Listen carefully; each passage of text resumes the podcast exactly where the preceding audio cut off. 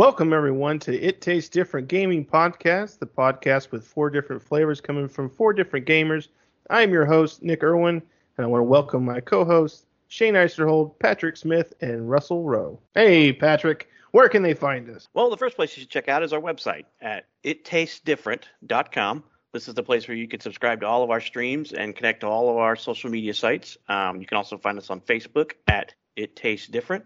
Uh, we're also on Instagram uh, at It Tastes Different PC. And then last but not least is Twitter, where you can find us at It Tastes Diff. What's on the menu for dessert? We break out the 3D Doritos and squeeze the Squeeze-Its with nostalgic video games.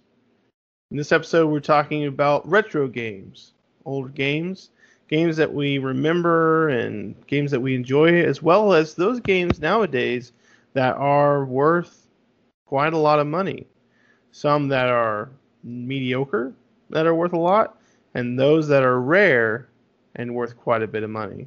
And maybe even some that we probably owned as kids that nowadays we wish we still had because they are worth a lot of money. I remember for myself as a kid, I had, you know, a lot of the games that are uh, sought after, that are really rare for Nintendo and Super Nintendo and Nintendo 64 and all those different consoles. I used to own as a kid. Uh, now I'm trying to get that th- those games back personally uh, in my collection of video games, and you know I wish I would have kept them, but it is what it is. When you're a kid, you know you don't think about that stuff. You just think, ah, I'll just get rid of it. I'm gonna get the next thing. Who cares? But as you get older, you get nostalgic for that stuff, and you want to start playing those games again. So first, I want to send it over to you guys to see, you know, uh, just a general feel of what games for you in your childhood and growing up was nostalgic for you. Uh, what games did you feel that, you know, you wish you could play again or that you have purchased again, possibly, um, that you do play a lot or that you do spend time with? And we'll start there and then we'll kind of start going into the more uh, rare and expensive games. So, Pat, I'll go ahead and send it off to you first. What's the games that you remember playing as a kid and that you wish you could still play today, or the ones that maybe you still play? Uh, you know, I grew up, you know, I played a lot of Nintendo and stuff like that when I was younger kid. But what I remember mostly playing a lot of is like the Sega series type stuff. I had Sega CD uh, type when I was a kid, and I played a lot of that with my dad. So that's kind of more nostalgia for me. I remember playing trade off with my dad where we would play like Sega CD games, or he'd come sit in the room and we would just play games, and he'd play for a little while, and then I'd play for a little while. So those are nostalgia for me.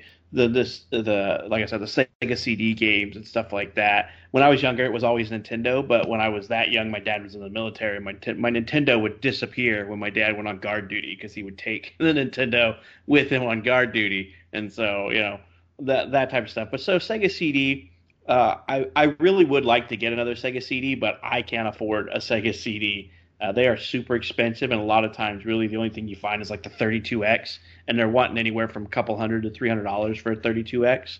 So that's usually out of my price point for the nostalgia type thing. Because I would like to get uh, Rise of the Dragon again. I think it was the name of it, uh, where you were kind of like a detective and stuff like that. A detective back in there. Uh, Super Nintendo also a lot of a lot of classic games that I remember Super Nintendo. So that was the era of nostalgia for me that I would like to get a hold of.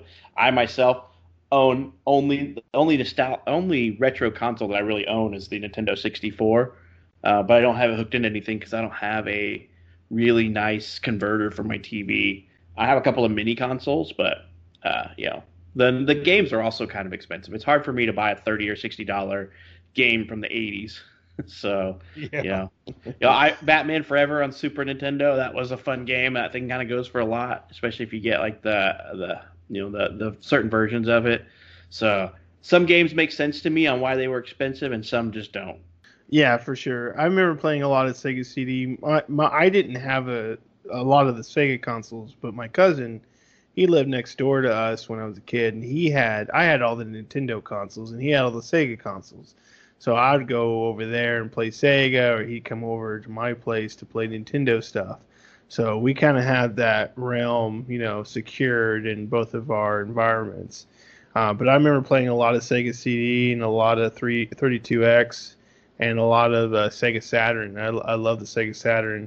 Uh, like I said, he had the Sega Saturn, so I'd go over there and play that, play you know Shining Force or whatever game he had for that. But uh, yeah, it's weird that those particular consoles are so expensive. You wouldn't think something like the Sega CD or the 32X would be as expensive as they are, because I mean, you know, and really when you you think about it, it's like why are they so expensive? You know, is it more the nostalgia type thing? Is it, it, I don't think it's really a rarity type thing because you know if you are looking for a Sega CD or a 32X, they typically aren't that hard to find. I usually, you know, if I'm really looking for one, I could probably find one pretty easily, either online or for our area. We, you know, for where we're at, you know, there's a local game store, uh, a mom and pop game store that has those things, uh, but they still are expensive. So it's just kind of odd that you know they are easy to find items, but they're so expensive. Russ, what's the games that you grew up with and played? Well, being that I am a a few years older than the two of you, um, you know, ah. Atari 2600, of course, was the first console I owned. Uh, I remember getting that at six years old. Uh, I remember the first time I flipped the score over in Asteroids, which for some of y'all should know that that's a pretty big deal back in the day. But you know, when you guys are getting into that era where you're talking about uh, the 64 and the Sega Saturn and um, and those, that's kind of a um, a lull in my gaming period. I got my Nintendo a little bit later, um, and for me, the Nintendo was meaning things like double dribble. I mean, oh my goodness, I probably played Double Dribble like it. It I'm sure I wore out my copy of that. Baseball mm-hmm. Stars 2. It was like the first game you could create your own quote unquote character or your own your own baseball player, and so you know you'd make yourself the best baseball player ever. And and getting into those games were really that's where I was. I was playing a lot of sports in high school, and so during that time that that those consoles came out, I was playing a lot of sports games uh, Madden was coming out, you know, Bases Loaded 2. Those are games that, gosh, I could just remember playing hours and hours. And and I think all of us would, would take that moment in time too to say, where were you? Where were you when you beat Super Mario Brothers? I mean, every one of us has a story of that, and so for me, that's uh, that's what I go back to, and I talk about. I would think I was in the third grade. Uh, my friend, of course, had a Nintendo. I did not at, yet at the time, and I was sick, so I had to stay over. Uh, my mother was working, so I had to stay over there, and I played with both Mario and Luigi so that I could have the most maximum amount of time to try to beat. I was like, I'm going to beat this game, and sure enough, I did beat it, and I beat it with Luigi, of all things. Uh, so that was a big memory for me, and that's really where my retro gaming comes from. Uh, when it comes to you know PS1. Uh, I didn't get that um, until until I went to the military. Actually, uh, is when I finally got a PS1, and again Madden and stuff like that. So when we talk about nostalgia games, I'm probably the most different flavor we have because I played a lot of sports games, uh, and that's where my retro experiences come. But uh, Shane, what about you, man? Oh well, since you're so much older than I am, my start was uh, all right. I'm older than you. Uh, my start just like you, man. Atari 2600, Pitfall. Oh my God, Pitfall the heck out of that game. Uh, stupid scorpions always got me, jumping over holes, swinging down vines. We didn't have a whole lot of money, but we were lucky enough to get one, and then we got the uh, Nintendo when it came out, uh, thanks to our Grandma. Um, and of course, Duck Hunt, Mario. God, love me some Mario. But for a sports game, Russ, I, I was a sports game player back then. Did you ever play caveman games?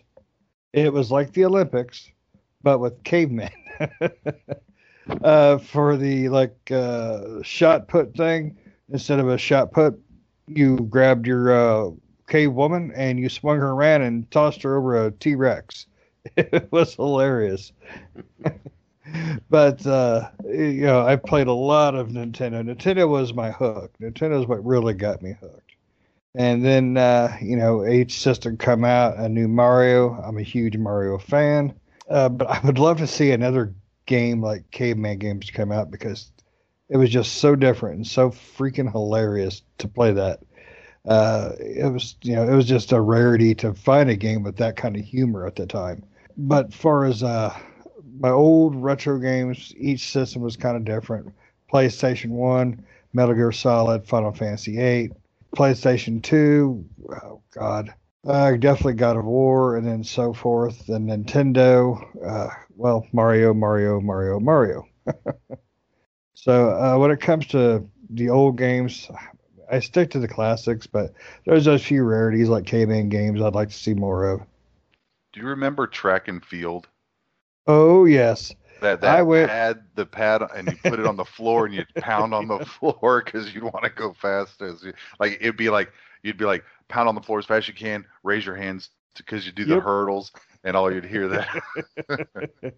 yeah, we had an apartment uh, at that time, and uh, we were close to eviction. Many a game.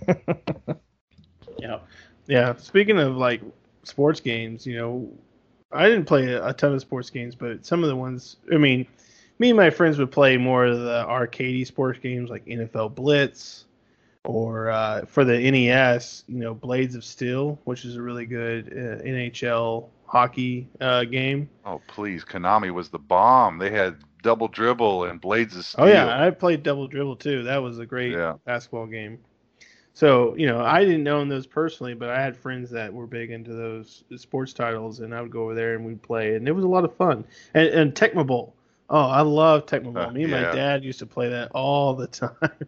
I was waiting for somebody to mention Tecmo Bowl, but you can't forget uh, NBA Jam either.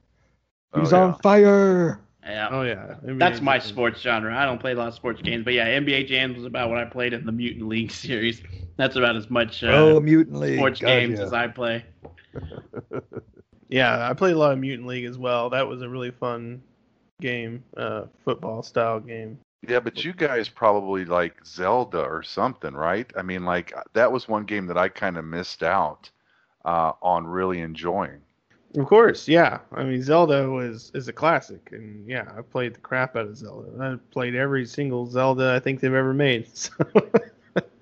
Even yeah, the Zelda. knockoff ones or the side, you know, I mean, maybe not the CDI ones. I don't think I've ever played those, but um, definitely the ones that you know on the DS and uh, all the Nintendo consoles, and, uh, those types of Zelda games. Even the Hyrule Warriors one, which is not made by Nintendo, it's I think Koei or whatever, the Dynasty Warriors uh, group that makes that one, which they're actually making a new one. So sequel, yeah, I was about to say that. Yeah.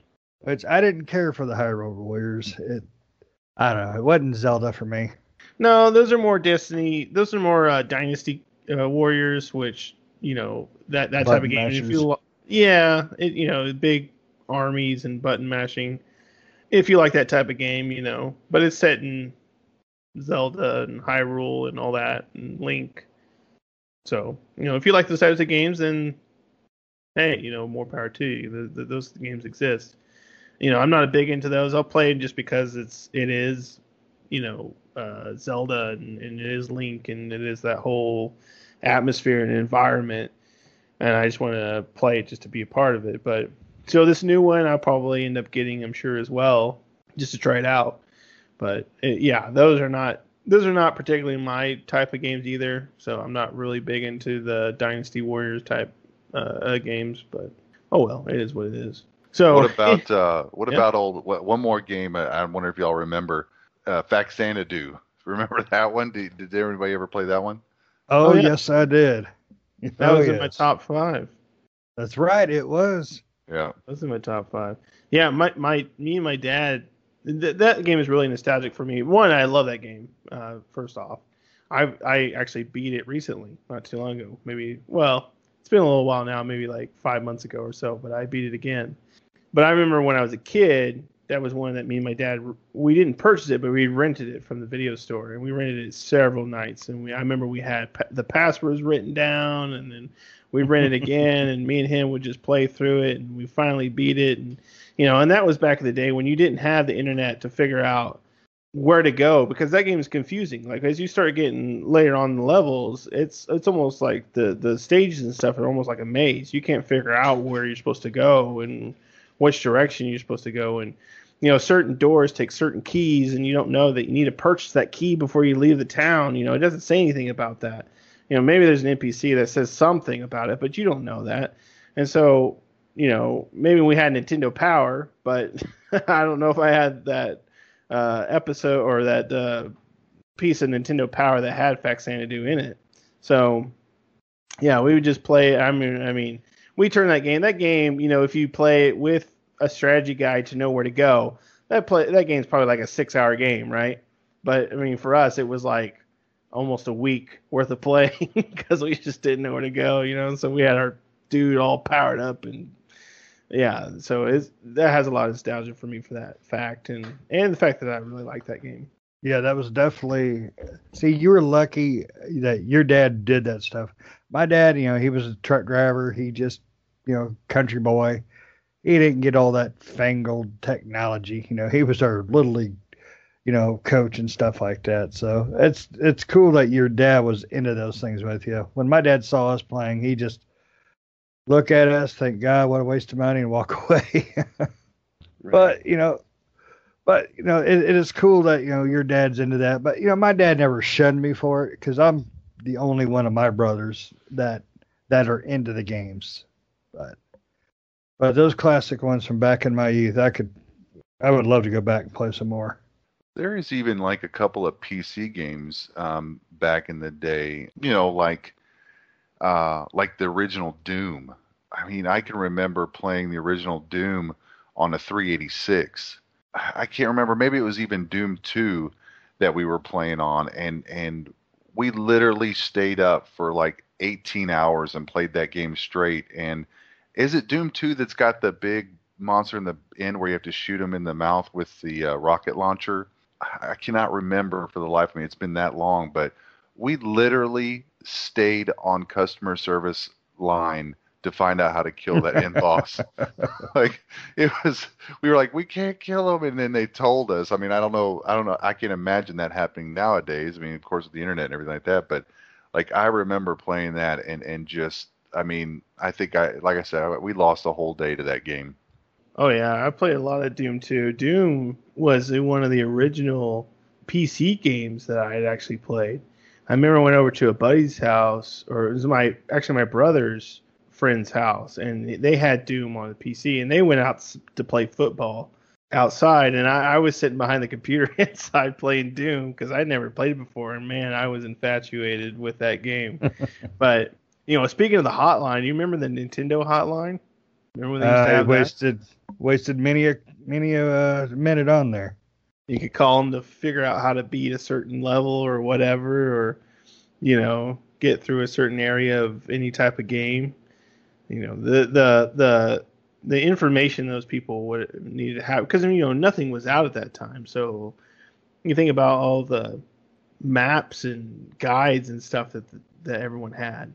You know, and thinking of, of of that type of stuff too, you think of strategy guides. Man, I used to have a ton of strategy guides. And one of the things I loved about strategy guides back in the day was just looking through them because it had a bunch of art and you know secrets for the game and stuff all within the strategy guides. You know, I don't even know if they make strategy guides the anymore. Maybe. Guides? Yeah, the old Prima guides. I don't even know if they make strategy guides anymore, but I mean they may for some games, but I, I used to. Yeah, I think they've all moved digital online because I think Prima's still around, but they're the older ones that I remember the old Prima guides back in the day. Oh yeah, I used to go up to uh, Walmart, walk up there, and sit there and read the guide, the entire thing, write things down, and then go home, and then try them out. Yeah, I couldn't afford a Prima. Yeah, guide. they're kind of expensive. oh yeah.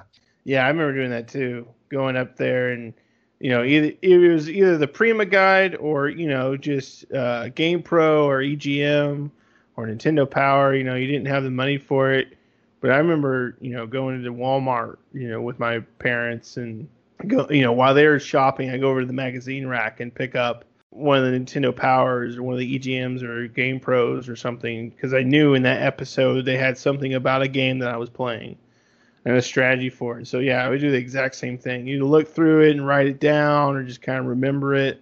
Like, okay, yeah, that's how you get through it, and then put it back on the shelf.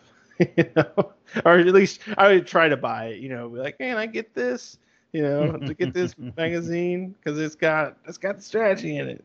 Yeah, I I, I remember uh, when the internet was uh, going to the libraries, and man, I'd go up there. It's like, all right, it cost me ten cents. I can go to this website, print out all these cheat codes and maps and all this crap. Ten cents a page. I did that a lot too. Yep, it's so easy now just to look things up online while you're playing the game because you got your computer, your phone with you. Oh Not- yeah. Not that back in the day, you had to run up to Walmart or something or a little local store and look through the Prima guide real quick. Like I'm stuck. Oh God, I hated being stuck. And you know, but I think that's one thing that's weakened us as gamers is now information is so easily obtained. It you're not working as hard for uh, you know for those goals. Uh, what am I doing wrong? Oh, let me just check Google.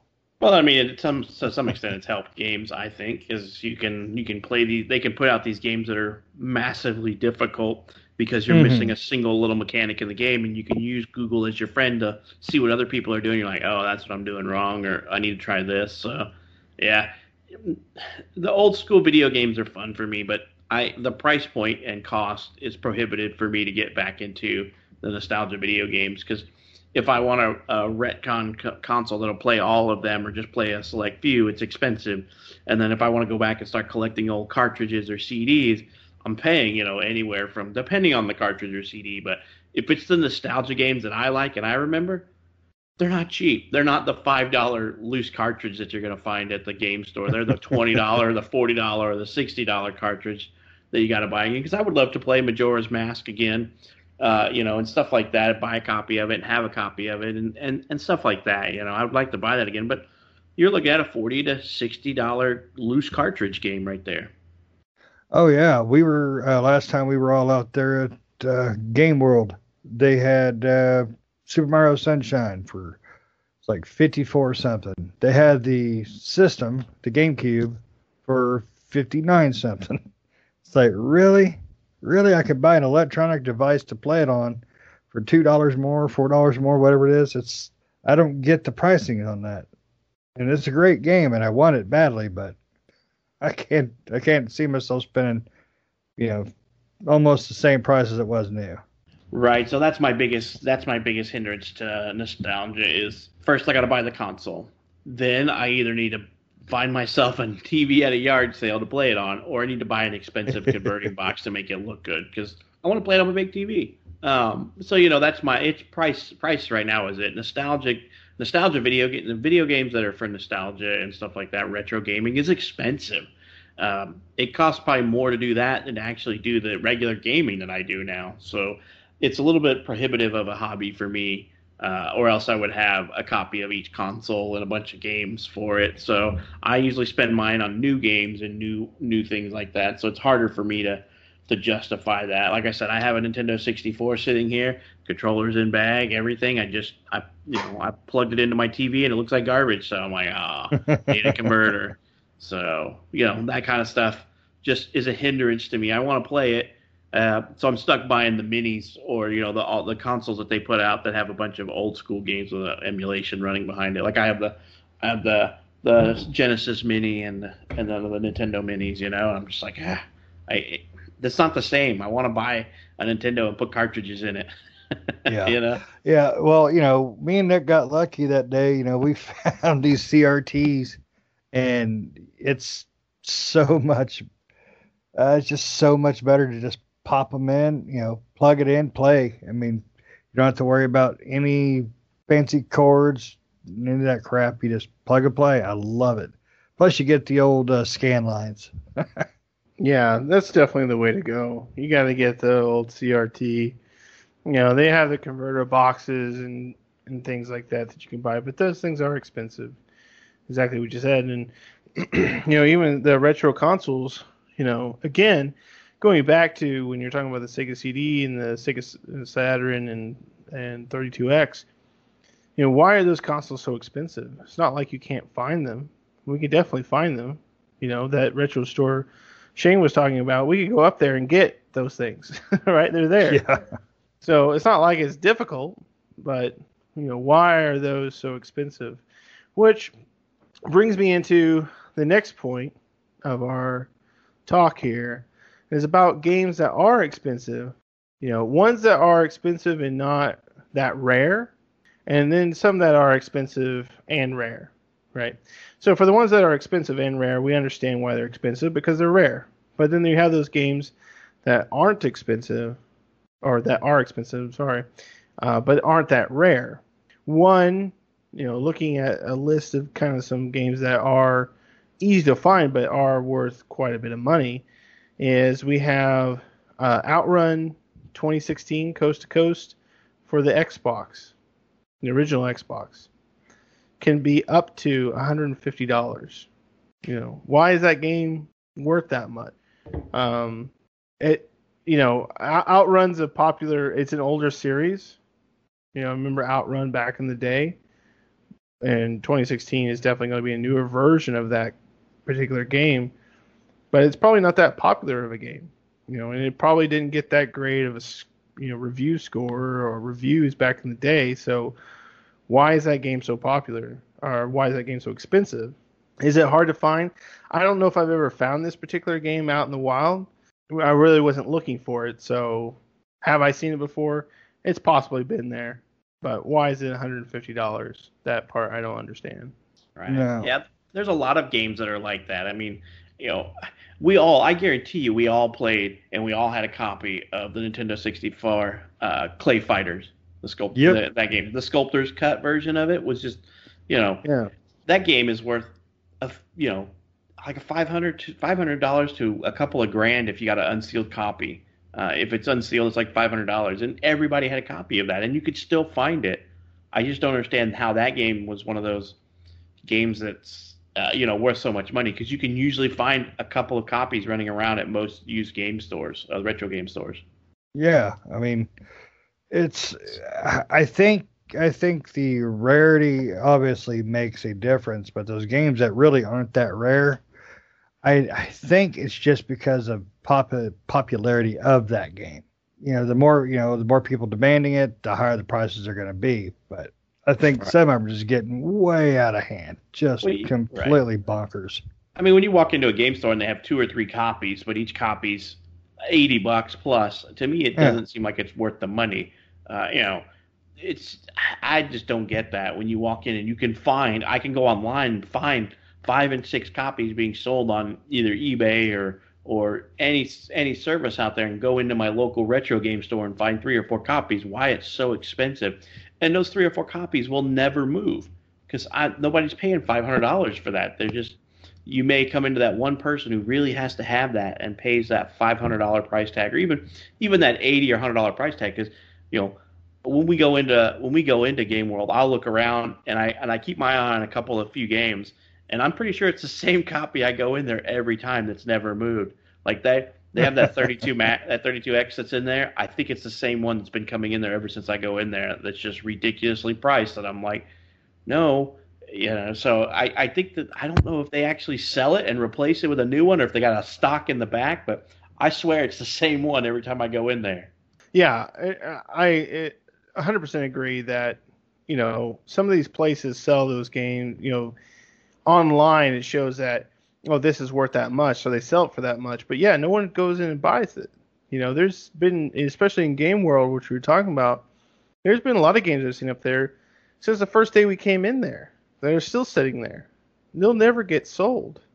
You're you're selling them for, you know, two three hundred dollars, and that's how much they go for. But guess what? They're gonna sit on that shelf forever until you get that one person that's got the money that's going to go in there and buy that because they think they need it. But otherwise, it's just going to sit there. You know, I mean, I don't know if they're banking on, you know, that one person to come in there that one day to buy that one thing, or, or what. I mean, even though they are worth that, you know, the whole point of a business is to sell your stock and restock.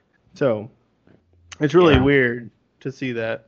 It, was it last last year that we went to St. Louis and we uh, we went to that little like uh, flea market and there were games there that were anywhere from 350 to 500 dollars. The the Nintendo 64 games, the Super NES games, uh, those games were like just outrageous. It was it was I'm, I'm not saying that if I had the money, would I or wouldn't I? I mean, I probably wouldn't because though they are wonderfully nostalgic, I, I still have an issue paying what back in the day was a twenty nine ninety nine game. You know, spending you know two hundred and ninety nine dollars. Yeah, Mo Game Con. Oh, yeah. We went to Mo Game. That was Mo Game Con that we went to. But yeah, it is hard. I mean, I've I've looked to buy. You know, for me, one of the games it's it's nostalgia. It has no value. Uh, you know, it has no intrinsic value for me besides nostalgia. And it's a it's a game that I wanted when I was a kid for Sega called uh, General Chaos. Um, I remember asking my grandma for that game forever because I saw like an ad in one of the game magazines for it, and I just had to have it.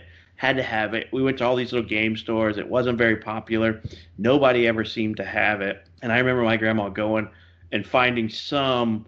I don't even know where she bought it from. I, you know, she we lived on off a military base, and she found some online, not online, but like call in retailer that she called in and gave her credit card number to, and it took like three or four weeks to ship. And I felt so bad that I thought she wasted her money. And it was it to me, it's just that whole process of her trying to find me this video game, General Chaos, and and so to me, it has no value except for like that. And it's I think you can usually find it used for about ten to twenty bucks, but I just I want to get a copy of it just for that. But every time I go to find it at like these GameCon convention, because it's not a very it wasn't a very widely popular game they have them for 40 50 bucks. When we were at mo game con i saw used copy loose copies for like 30 bucks 40 bucks. And i'm like no it's like 10 20 dollar game at best when i because i can find online online auctions for that. But i just i want to pick up a, a copy that's you know that i put my hands on first to see it you know? So it's that type of thing. I think if you go into a place that that's their business they're going to try to get top dollar out of it just because they say hey that person's in this store to buy this so we're going to get something out of it. You know, like going to Mo Game Con, everything there was everybody knew what the cost of the thing was because that's what everybody was there for. So they just jacked it up a little bit more because uh, I noticed that's how a lot of them were. They were right at what top price was for most of those games. I agree. That's that's definitely what they were doing. You know, and is that price based on nostalgia or you know is that price based on rarity? You know, some for some games it is based on rarity. Uh, for some games, I think it's more based on nostalgia. Uh, some of the other games that you know are pretty common, but are worth quite a bit. I'm just going to go through a few here. Uh, Futurama on the Xbox, original Xbox, can be up to $150. For what? that game, right? That game wasn't popular or any of that stuff. yeah, but I don't think they probably printed that many of that game because you know, Futurama was a niche uh, niche series, a niche show. It was popular with you know people like us, but uh, it was not a mass show. But it was popular just enough to probably slap a few crappy games out. Um, you know, so I could kind of see why, but not that much. Definitely no. Yeah, and for that game, you know, the the the PS2 version is even more. It can sell up to two hundred sixty dollars pop for the PS2 version. So. Well, again, oh, Lord. that's that's some strange stuff. I mean, I have seen strange stuff like that. I mean, if you look at current trends, I mean, some things make sense. Like, you know, you guys remember the Steel Battalion game from Capcom? Oh yes. I think that thing, if you can find it as a complete unit, usually goes for about six hundred plus dollars normally, you know. But that comes with like, that was the battle, the, the the whole thing. It came with the foot pedals and the joysticks and the controllers, all that. So I can see Right. why that's six hundred dollars. But then when you look at, you know, one of the things that always surprises me is uh, it's a very popular game that people still play today, Fortnite. You can get Yeah. physical, unopened copies of that game sell for over a thousand dollars because they don't sell physical copies of that game anymore. So the 2017 physical copy of 14 Fortnite, you can get a thousand dollars for it. And I'm like, are you kidding me? I've I, I've seen auctions for it, and I'm like, no, it's a current game. Why would I give you a thousand dollars for a physical copy of a game? Oh I- yeah. I don't know if there was just that low of a of a of a sell of that physical PlayStation copy, uh, you know, from 2017. But I cannot see that something that new being worth a thousand dollars. Oh yeah. Well, I just looked for your Steel Battalion controller, and on eBay, two thousand dollars. Two thousand dollars. My God. I know they only released like the limit. The number was extremely limited on that Steel Battalion. So I remember a buddy of mine was going to get the the foot pedal and controls and stuff, and he was. All, I had it. It was only two fifty. Was it you? Maybe it was you. I was thinking it was my buddy Nathan, but it may have been you that was getting it. I can't remember, but I remember that someone was going to get it, regardless. And they ended up not getting it in the end. They ended up just getting, I think, just the game itself, which Steel Battalion wasn't really that great of a game anyway. No, but the Um, collector's favorite was yeah, because of the Yeah. you know. But yeah, if you can get that, supposedly it's worth a lot of money. But Right. Yeah, and you know they even show the World of Warcraft Collector's Edition. I Uh, got the I got one of those on my shelf. for for uh, for PC from 2000 from 2004 can be up to four thousand three hundred dollars. Yeah, I think that's new in box and s- yeah, still sealed. It Mine- seems to be like the limited edition version. right. Yeah, oh yeah, I have the collector's edition, the one that looks like a giant book. I have that. Yeah. three of them, but they're all open. Yeah. They're all used. The four thousand price tag on those are usually unopened with codes intact. But you know, Right. I, I have those sitting on my shelf because I I bought those when they came out. I'm like, I gotta have the collector's edition. Uh, just some to be those- safe, which shelf? Well, I mean, the, some of those actually, those unboxed ones, e- in, even if it's everything is intact, uh, original CDs, the whole nine yards, those World of Warcraft collector editions can go up to as much as seven hundred dollars, uh, depending on on on that. But another one um, I was thinking about too, Mortal Kombat one and two, uh, sealed copies of those are going for about five hundred dollars. You know, it, that's that would be great to have, but at the same time, like there's so many emulators out there and stuff like that that are just about as good as as the originals that um I just golly five hundred dollars just for a, a sealed copy is just crazy to me. Yeah, but uh, uh, an emulator is, you know, it's like a kit car. It's not the real deal. It's not the, it's not the thing you fell in love with, you know, 30 years ago. yeah, you don't get to blow into the cartridge and smack it around to shove it in to see if it works. Exactly. Unless it's a Ford. Yeah, degrade the contacts from spit all over time, so that they just get worse as time goes on. You're not doing anything to help it, but it, it seems to work if you blow on it like three times and smack the left side twice. Stick Oh, it yeah. in, it works. right. but yeah, that's the whole thing is getting physical copies. I guess is what it what it what it boils down to is the collection. And I, and I would agree. I would love to have a wall of retro consoles and retro games, but I just I don't have that kind of money. Right. And most of those people that buy those boxed in sealed copies aren't going to open them, right? No. They'll go out, they'll buy a boxed in sealed copy of a game, and they'll keep it boxed and sealed and everything like that. And then they'll, you know, if they really want to play the game, they'll either emulate it, like Russ said, or they'll go out and buy uh, just loose cart, you know, of the game, just some crappy version of it somewhere. You know, the label's half ripped off, and they don't really care. They just want to play it, right? In some games, this don't make sense to me. Like uh, Hunting Ground or Haunting Ground, sorry, from Capcom. Uh, is on PlayStation 2.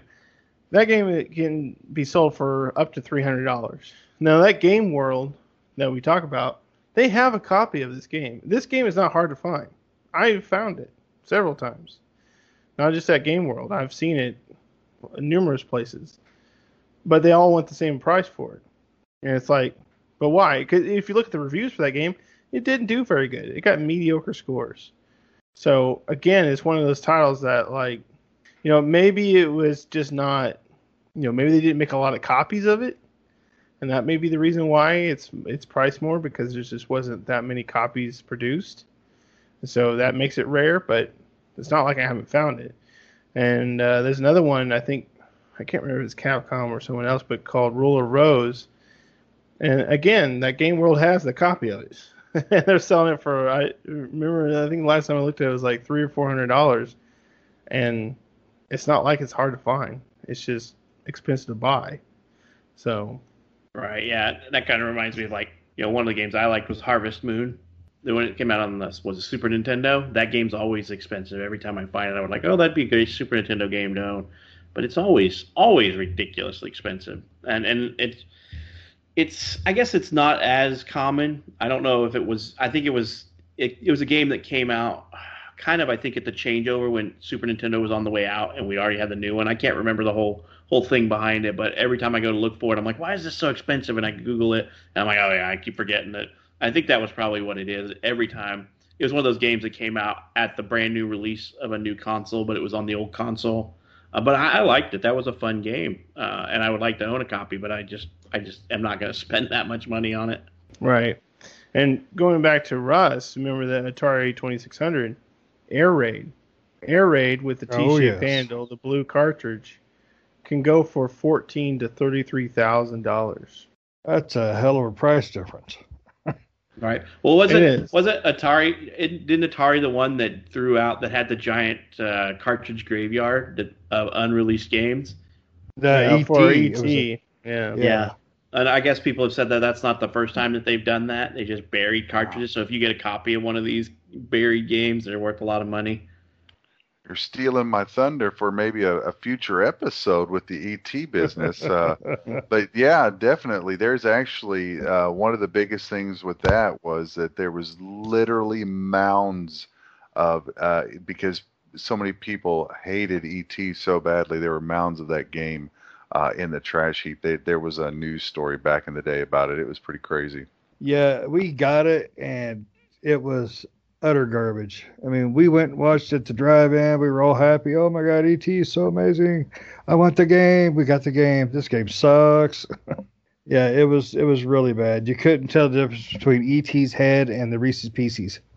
yeah, I've seen game footage of that game. I don't I don't think I ever played it on the Atari back in the day, but yeah, it look it didn't make any sense. Like you're collecting, I think collecting pieces of the phone. Yep. You're, you're collecting yeah, you're collecting the different pieces of uh, umbrella and the telephone and the uh, oh, I can't think of that one piece. And you know, you go through the forest level. Speak and spell, yeah. Uh, so you go through the forest level, which is like three trees on a screen uh, that you can't tell what the hell they are. Then you go to the next level, which is like a street you can't tell between the trees and the houses because they looked the same. It was just so bad. And, and on I, certain levels, they were missing certain pieces, so you yes, could never were. get through the level. Like yep. you'd have to restart the game, and you didn't get to, you didn't have to restart the game from the level. You had to restart the game entirely. Yep, that's right.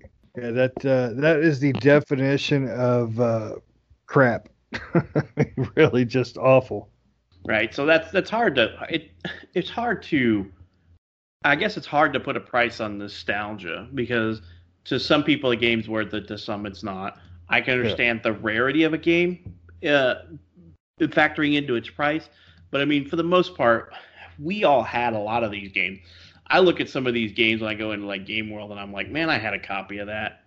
I could have had thirty dollars, or I could have had fifty or sixty or eighty, or eBayed this thing or something. You know, mm-hmm. I, am you know, you go in there now and look at things like uh, what was the uh, what was the Xbox game that had the blue gun? What was that? Was that time? Oh, Enforcers. Yeah, Enforcers. And you go in there and look, and that thing's like anywhere from fifty to one hundred and fifty bucks, depending on the the quality of it. You know, and I'm just like, man, I remember having that game and trading all that crap in for another game. You know. Yeah. How much and... of this stuff did we throw away or get rid of? Oh yeah, just you know, just imagine if you were to, if you were to have kept every game.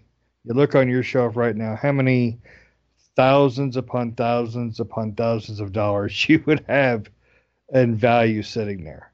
Now, granted, what you could sell it for, you know, you may not quite get that much, but uh, people that are buying it though, ooh, it's crazy. Yeah, there's a lot of nostalgic games and yeah, especially that. You know, there's a lot of games that I know I own. You know, especially what you said, Patrick, when you go into that game world and you see those games sitting on the shelf for like 50 60 100 dollars 200 dollars you're like i own that i used to anyway i remember buying it you know toys r us when you used to grab the slips out of the little packs and take it back to the back counter where they get the game for you you know or uh you know eb games or software, etc., or Babbage's, you know, all those yeah. companies that are not around anymore. Right. Yeah.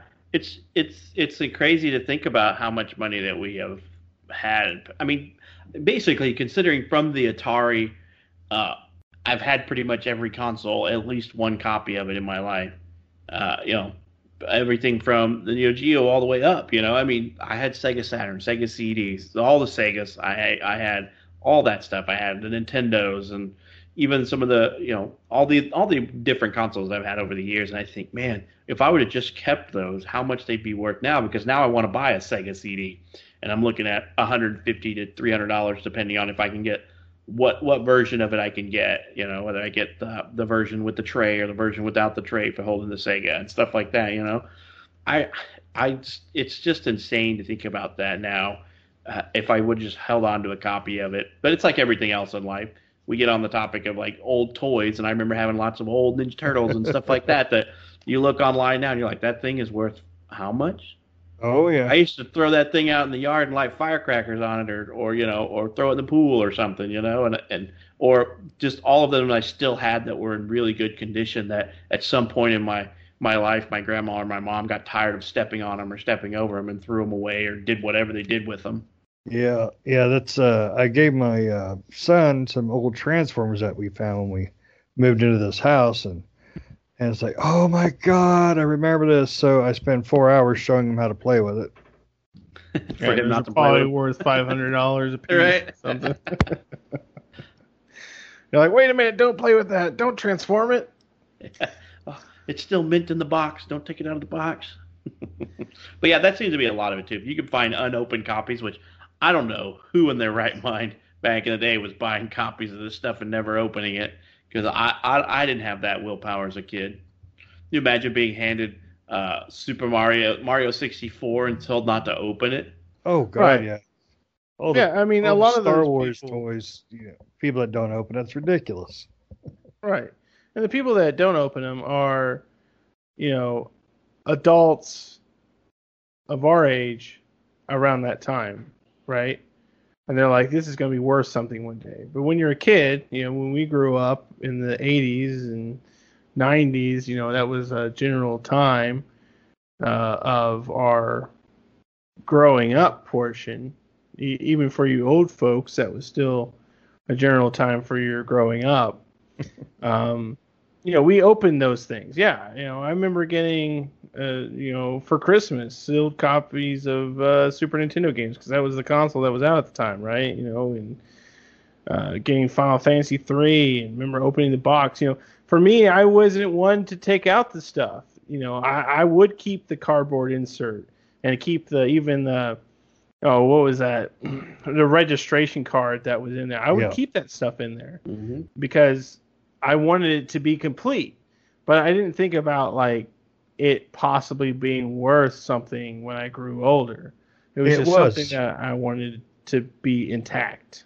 Yeah, it was worth thirty nine ninety nine to you know ten year old kid. That's that's what it was worth. Well, that's going to lead into kind of like how the future is going to look, how physical copies of things are more and more rare. Um, Oh, you know, yes. we've, we've talked about it, you know, a lot on our on our podcast here, but I don't buy physical copies of anything anymore. Um, I go for the more of uh, the convenience anymore. I just buy games online. I wait for them to go on sale because, you know, a perfect example is a game that's sixty dollars when it comes out it will always be sixty dollars. They may put it on sale down to forty or fifty at like GameStop or something, but as long as it's an unopened new copy, it's always going to be like forty or fifty bucks. But I can get it on sale on Xbox or on sale for a Steam sale or something like that, or PlayStation, uh, the PS Store for you know twenty bucks. But I'll never be able to buy a brand new copy of that game for twenty bucks unless unless that thing's collecting dust and they sold you the store to clean it out. You know. Oh yeah. You're never going to get a copy of stuff like that. So it's going to, Right. I think it's going to get more and more rare as I, I would like to know what the market share is of digital versus physical copies of game anymore. Uh, I mean, PlayStation's about the only thing I buy physical copies of anymore. And I don't keep them. I play the games, I beat them, and then I take them back to GameStop and trade them in for something else. Yep. Oh yeah. But you know, I try not to do that myself anymore because of the fact that physical is becoming a rarity. I mean, Xbox, I can't remember the last time I bought a physical copy of an Xbox game. PlayStation, the exclusives I will buy on disc every time because I don't play my PlayStation as much. I don't get the, you know, game share like I do with Xbox. So, you know, I'm going to trade it in and get something else, but I'm trying not to do that anymore because it is becoming so rare to have a physical copy Right. uh, of and, a great game. and you'll have to hold on to those older like PlayStations. I mean, I know PlayStation's yes. talking about doing backwards compatible for their next gen console, but I think it's only PS5 and PS4. PS4. So you know it makes it a little bit harder. But with like Xbox, you know you can their digital backwards compatibility library stuff is, is kind of a cool concept. But it goes back to the thing of it's digital, it's not physical. So I think Yep. the physical copies of stuff is just going to get they're going to start being worth more and more money because people like me who don't buy physical copies of stuff, which you know. When I talk to myself and I say this out loud, my brain goes, "You idiot! You should buy those physical copies now because it's going to be worth some money." But my my primitive modern man of creature comfort says I'll just buy that through the digital store. I don't feel like going to GameStop. you know? Yeah, and because of that backwards compatibility Xbox has, you know, I, yeah, I only have like a handful of, di- of physical Xbox games, uh, Xbox One games, I should say. But as far as like PS4 games, I probably have over 50 physical copies of PS4 games. I have a whole shelf full of PS4 physical copies, and some that I haven't even opened. Not just not because I want to keep them for nostalgia's sake or for possibly price uh, in the future, but just they haven't had time to play them. You know, they go on sale or whatever, and I'll just pick them up for a cheap price and stick them on the shelf. you know, and I think that also lays into another part for me and, and for Shane especially is that backwards compatibility part too that Xbox has. You know, we've gone out and since PlayStation really doesn't have that, they have PlayStation Now, but PlayStation Now is not really that great of a service. So for us, you know, we went out and bought PS3s and PS2s to play those. You know, PS2 can play PS1 games, so we don't need to buy a PS1. And so we use those particular consoles to play those games that we're nostalgic for for the PS3 and for PS2. But for Xbox, you know, since they do have that backwards compatibility, it's like, well, I don't really need to go out and collect for Xbox games or Xbox 360 games or buy an Xbox or Xbox 360 console because of that backwards compatibility. Now, one thing I would personally wouldn't mind buying is original Xbox because even though they do have that backwards compatibility, they don't not not every single game on the original Xbox is backwards compatible. So being able to go out and, and play the original Xbox games, there's a lot more 360 games that are backwards compatible on the one than there are original Xbox. Um, and I think it's probably going to stay that way even in the future with the Series X, where a lot of you know, probably well, all the one, all the Xbox One games are going to play on the X. But I think that you know, as far as the backwards compatibility team, they're probably going to add a lot more 360 games versus uh, original Xbox, and you might get a handful, a handful here and there throughout the year, but you're not going to see a ton of those come in as backwards compatibility. I don't think. Well, I, I just want to know. I have my hands full with current gen games. When do you have time to? I can understand buying things for nostalgia and having a copy of it because it reminds you of something, or because you just want to be a collector. But to buy to play stuff that's old, I don't enjoy that for the most part, just because. I, I will admit I'm a graphics snob, and when I look at like a Nintendo 64 game or something like that, I need to go run my eye to the eye eyewash station because it just I'm like my eyes hurt looking at that. So, you know, and part of it is like I'm so full up with current gen games, I don't have time to play these old school games. So I don't understand where all the time is that you guys get to just go back and play. Like you just said, you beat the Faxanadu game again. I'm like, "Ah, where'd you get that time at? Because I'd like some of it. Yeah, that's a big problem with it. Is you know I've got uh, I'm working on uh, Metal Gear Solid One again, and you know I play 10, 15 minutes at a time. If I'm lucky, I get to do it two, three times a week. If I'm lucky, but I haven't been able to do that in two months. Right. So- I mean, I get off work and I and it's everything I could do to get a couple hours to focus on like you know the game I recently played was Wasteland, or when I was playing Ghost of Tsushima. I mean, I pumped a I pumped like two to four hours of that game in a night, uh, you know, for two weeks to beat it, and I and then I turn around and I'm like. Nick's over here playing Fa- uh, Faxanadu and beating it, and then talking about playing all these other retro games. I'm like, man, you, you beat these games, and you still have time for other games. Well, he doesn't really work. I don't think. I think he's pretending. I think Nick sleeps like one hour a day. He's found like that magic pill that we're all looking for. oh yeah. If I didn't have to sleep, oh my god, it would be retro game heaven. Because then I could just be like, okay, I'm gonna play a couple hours of my current game, and then I'm gonna pull some of the stuff out of the old trunk, you know, and see what we got Oh, yeah. hiding back there, you know. Uh, I think that's what Nick. Nick just never sleeps. Uh, I you know I sleep some, but the the, the main thing for me is you know, unlike you guys, I don't watch a lot of TV. Right, I don't a lot. I don't watch a lot. Uh, watch a lot of TV, and I don't watch a lot of movies. So that's not it for me, right? I mean, I can sit there and watch a movie or watch TV, and that's fine. But I'm I'd rather be playing a video game. So for me, it's I, I do have that time, right? So if if for you guys that do watch a lot of movies and watch a lot of TV, and, and also play video games, you know, my time is spent playing video games 24 7, right? I'm not watching, my TV hardly comes on for TV or movies. Um, I just don't have any interest in them. There are some movies I like to see, but, you know, a perfect example is the, the, and, you know, I know it wasn't that, from what I've heard, it's not that great, but the, the last Star Wars, The Last Jedi, I think it was or the last Star Wars that came out, or Rise of Skywalker. That's that's what it was.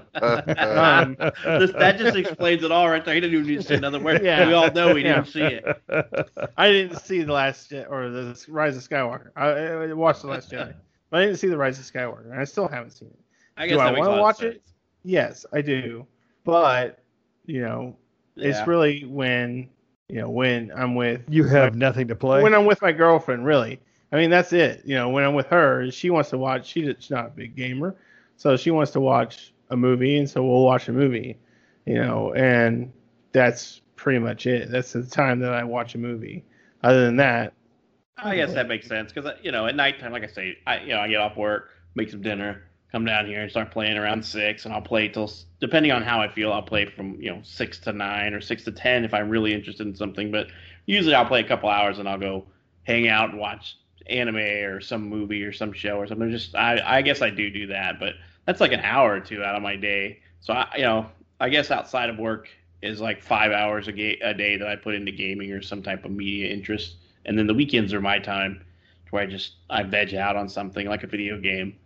But yeah, even that, I mean, even if I were to cut out my it cut out, you know, my wind down of watching an anime episode or two or a show episode or two at night before bed, that's still only an extra hour a day I still don't know if I can get in some retro gaming time. So I really do think Nick just never sleeps.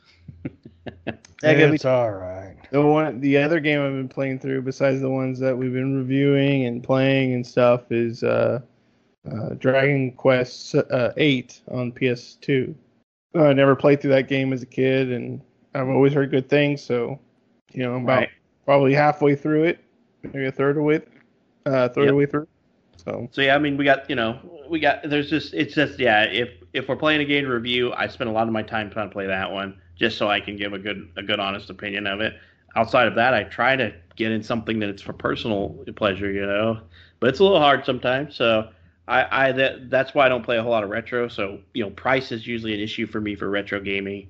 Um, because I don't want to. If I want to play an emulator, fine, whatever. I'll, I'll load up an emulator and play that. But I would prefer, to me, I would prefer to have that controller in my hand. I mentioned it before. Like the the best thing that I think the Nintendo currently has is their retro service, and you can buy the old school controllers that are exact size and all that stuff to play with, and that's what I want to do. So to me, retro gaming is more it's, it's a nostalgia thing. So I want the controller. I don't want the emulator because I'm not play I'm not playing those games for the wow this game's amazing. It blows my mind because we're if we're all being honest, that's not true you can pick up a game nowadays that you know you can fit that game inside of it probably a hundred times. So you know, I pick up a game and if it's a nostalgia game, it's just for a little nostalgia. It's not to play play through it again to remember the story or something like that for me. Because if that's what I want, if I want story immersion, I'm playing you know I'm playing like Ghost or or something like that that's more modern. But I really only play through those games once. So you know the nostalgia thing for me is uh, not as big as it is for like Nick. You know, I I do enjoy the nostalgia of the old school games and the retro games, but I just don't have the time or the money to invest in that stuff. Yeah, it's uh, I don't know. I, I love old stuff and I like to squeeze my you know 10, 15 minutes when I can, but yeah, it's just uh there's just enough time in a day to do you know all the things I want to do and need to do. If you can only stop time or turn back time, Oh, thank God! All right, who's gonna were sing? Who's gonna sing? Yeah, wait for start singing.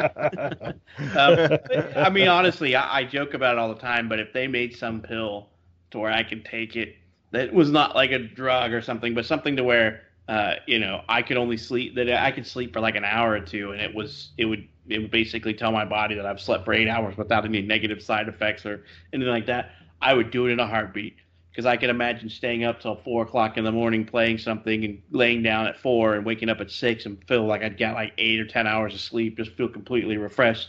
Uh, you know, I would I would definitely be on board for that. What was that? That movie Limitless or whatever, where you had that that Yeah. that, yeah. If I could have something like that or Family Guy, where they took the pills where they didn't have to sleep.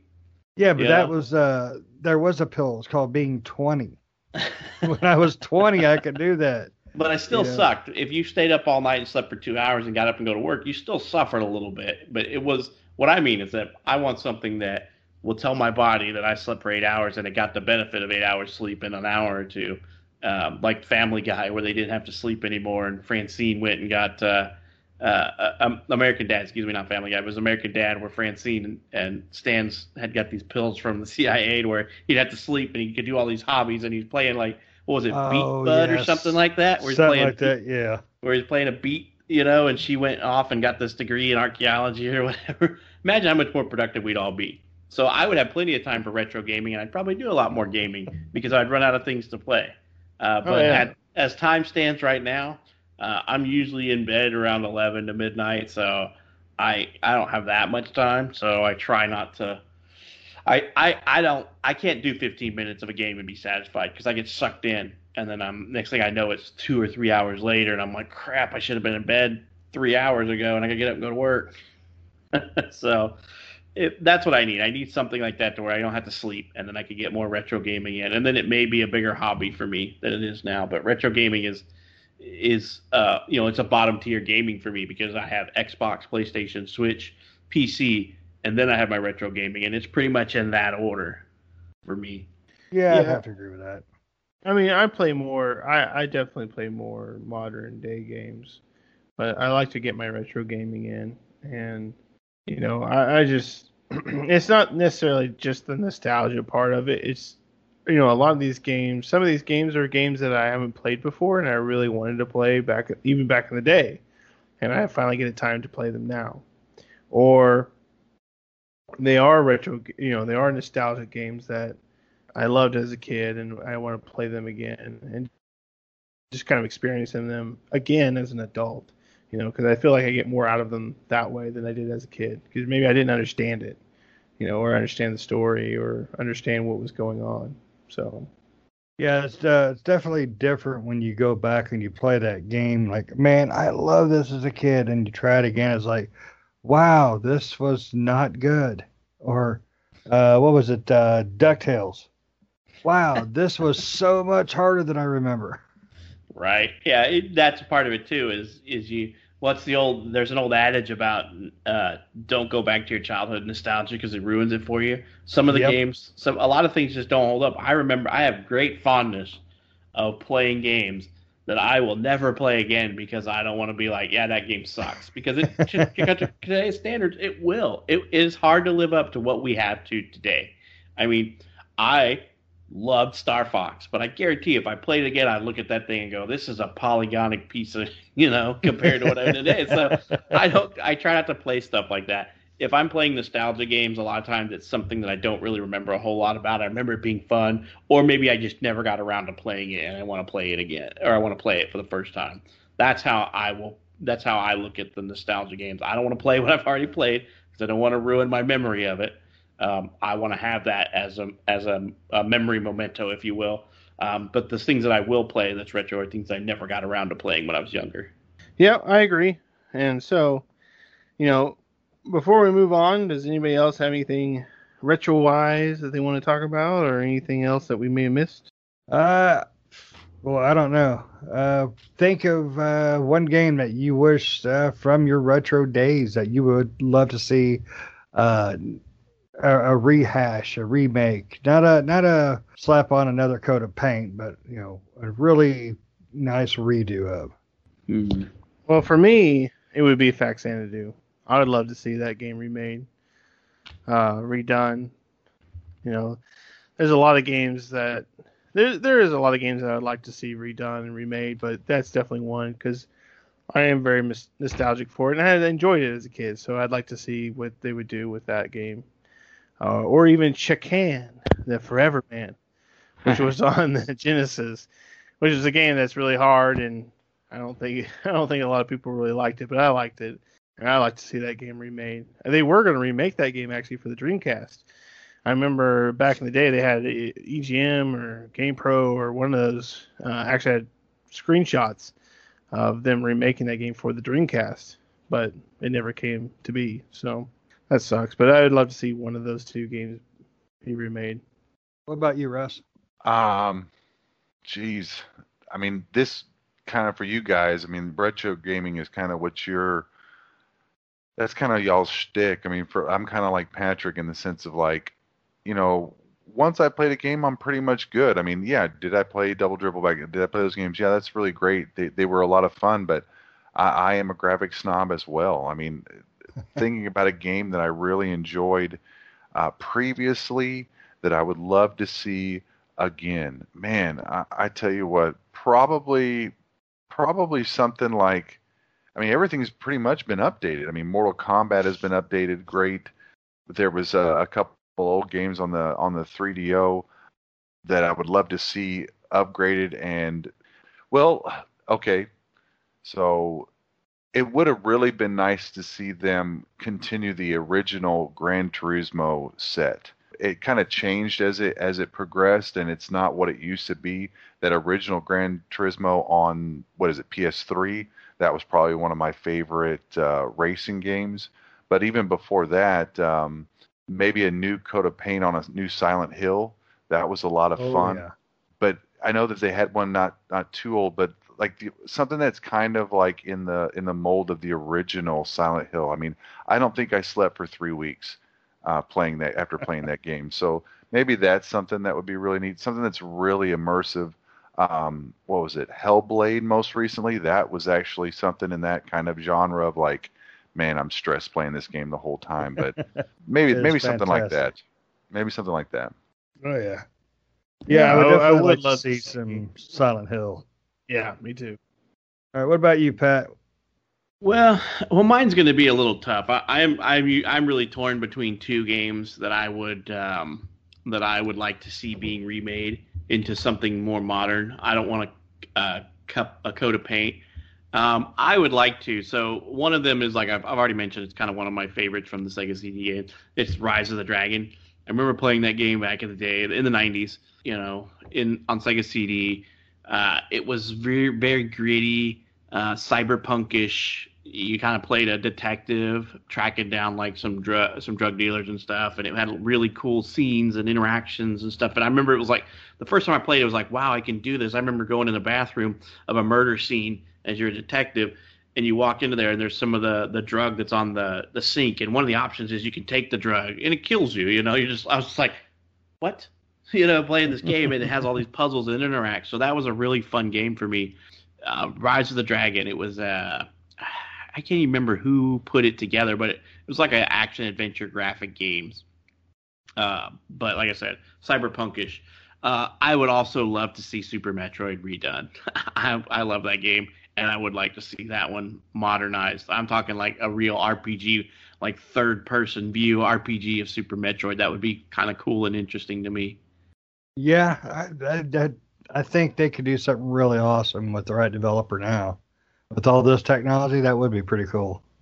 Right? Yeah. So you know something like that, like the storyboard games they've done, like Rise of the Dragon, they've done, but they've not done Rise of the Dragon. So I would like to see that one. But I would probably lean more towards Super Metroid as a action adventure RPG game. I'd like to see be remade. All right, Yeah, for Nintendo, listen.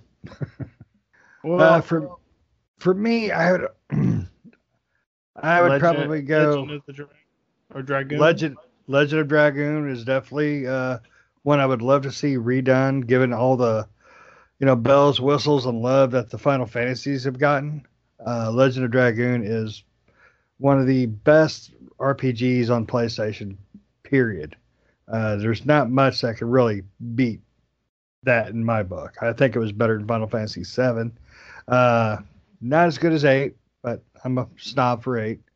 Uh, but also, I'd like to see uh, D two for uh, Dreamcast redone, or you know, remade or something like that with updated visuals. If you never played it, it's a survival horror game in the realm of uh, Parasite Eve, not really Resident Evil, but uh, that would be fantastic. And just as a complete goof, I would love to see a new version of Sewer Shark. Race around the tubes, and then you get the cool v, uh, FMVCs at the end. that would be awesome right now. They should bring back the the cringe-worthy FMVs from the old days.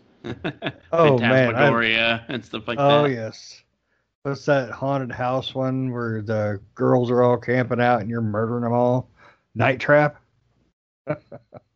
Yeah, Night Trap or Phantasma. Uh, yeah, all those or Sewer Shark, like you said, all those types of games that had the crappy FMV videos that were just hilarious. Hey man, Hey, they were top notch in the day. Yeah, that's right. I mean, even Command and Conquer had those, you know, back then. A Oh, lot yes. of, a lot of, yeah, those are some great games. I would love love to see a new Parasite Eve. You know, they don't necessarily need to remake the original, but I, I would love to see a new Parasite Eve that's that's like the original games. Um, that's a franchise that Square Enix definitely needs to bring back. And not no PSP crap. We want a real, real game. Yes, yes, exactly. A real game, not a PSP game. I played that one. It was, eh, it wasn't Parasite. It was a, some shooter game that had the pe- characters in it, basically.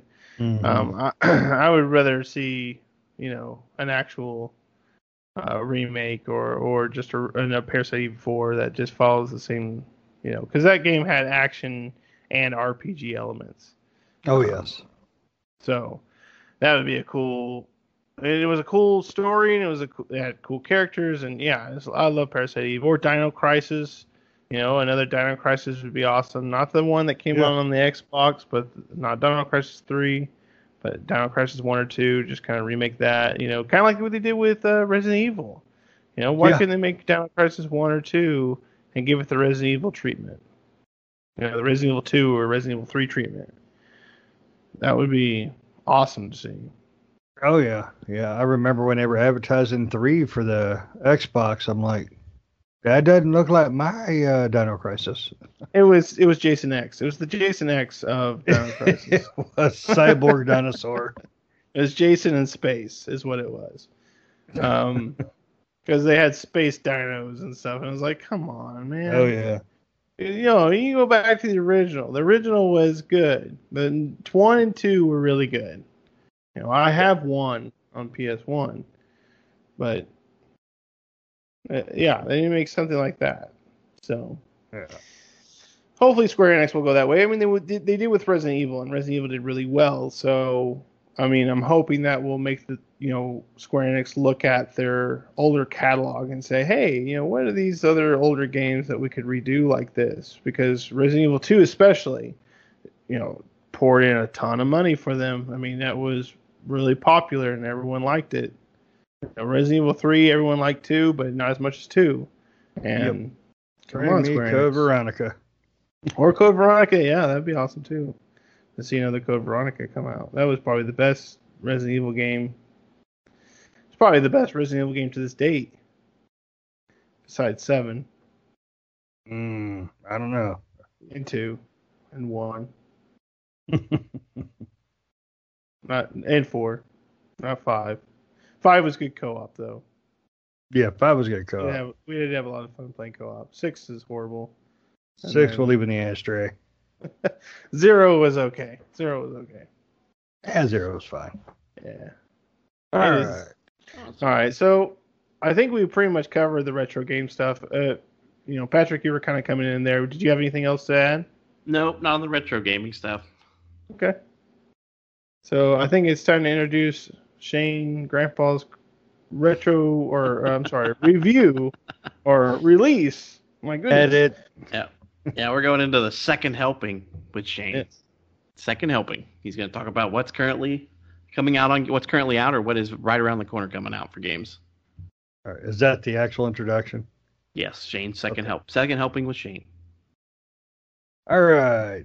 This week we have Inertial Drift, Bacon Switch. I bet you can't guess which system that one's for. Othercide, Borderlands 3, Psycho Krieg. DLC there. We got Hot Shots Racing, uh, Company of Heroes for the phone, which everybody should avoid. Uh, Bounty Battle Xbox. Uh, the Outer Worlds, Peril on Gorgon. Some DLC there. Party Hard 2. I never heard of Party Hard 1. Sims 4. Necromunda Underhive Wars. Don't have a clue. really don't. RPG Maker MV. Uh, Kingdoms of Amalur, The Re Reckoning, which uh, excited to play that one. And that is it for the week. Yeah, not a whole lot. I mean, it's it's a little bit of a lull, but I mean, we're getting into. Yeah. I mean, you know, Kingdoms of Amalur. It's going to be a good one. Yep. Uh, you know, what was the first one that you had mentioned? I I had not even heard of that one. The first one I mentioned uh, was I- I- Inertial Drift. It's for a racing heard of that. game. Oh, huh. Switch, Xbox, PS4, PC. Inertial Drift, huh? Uh, Interesting. yep. And then that Sims Uh, 4, that Star Wars like Journey to Batuu. Yeah. Yeah, that Sims 4 that came out was that Star Wars Journey to Batuu. Oh Um, Lord. Interesting for Sims. Huh. Yeah, kind of a lull. I mean, the Outer Worlds, Peril on Gorgon. Outer Worlds is a good game. I heard that the uh, that one wasn't doing so hot. Uh, didn't get as good a review as the original Outer Worlds, but you know, it's Well. DLC, so Yeah, that's true. That's true. Well, I mean, you did see that uh, they moved up the uh, date for Assassin's Creed Valhalla to uh, match the console launches. Hmm. So there's going to be some changes, I think, uh, from now to the end of the year on, on game releases. right. But I mean- uh, it's pretty narrow till till uh, we start uh, getting some new consoles dropped in. Yep, I think uh, I think everybody's gonna have to play The Sims 4, Star Wars Journey to Batuu. Oh no! or we'll all When go does back to Cyberpunk come out? the 19th Uh, of November. yep. Uh, you okay? So that's after the Xbox Yep. releases then. That'll be my first. That will probably honestly be my first next gen console game. Well, cool. I think you know not a whole lot of games coming out, so not a whole lot to talk about on that front. You know, nothing big or or anything like that. You know, that's that's coming out this week. So you know, I guess I don't have anything else to discuss for this topic or these currently out games. Does anybody else have anything they want to add? All right. Well, we enjoy you guys listening to our our episode, and we will catch you on the next episode.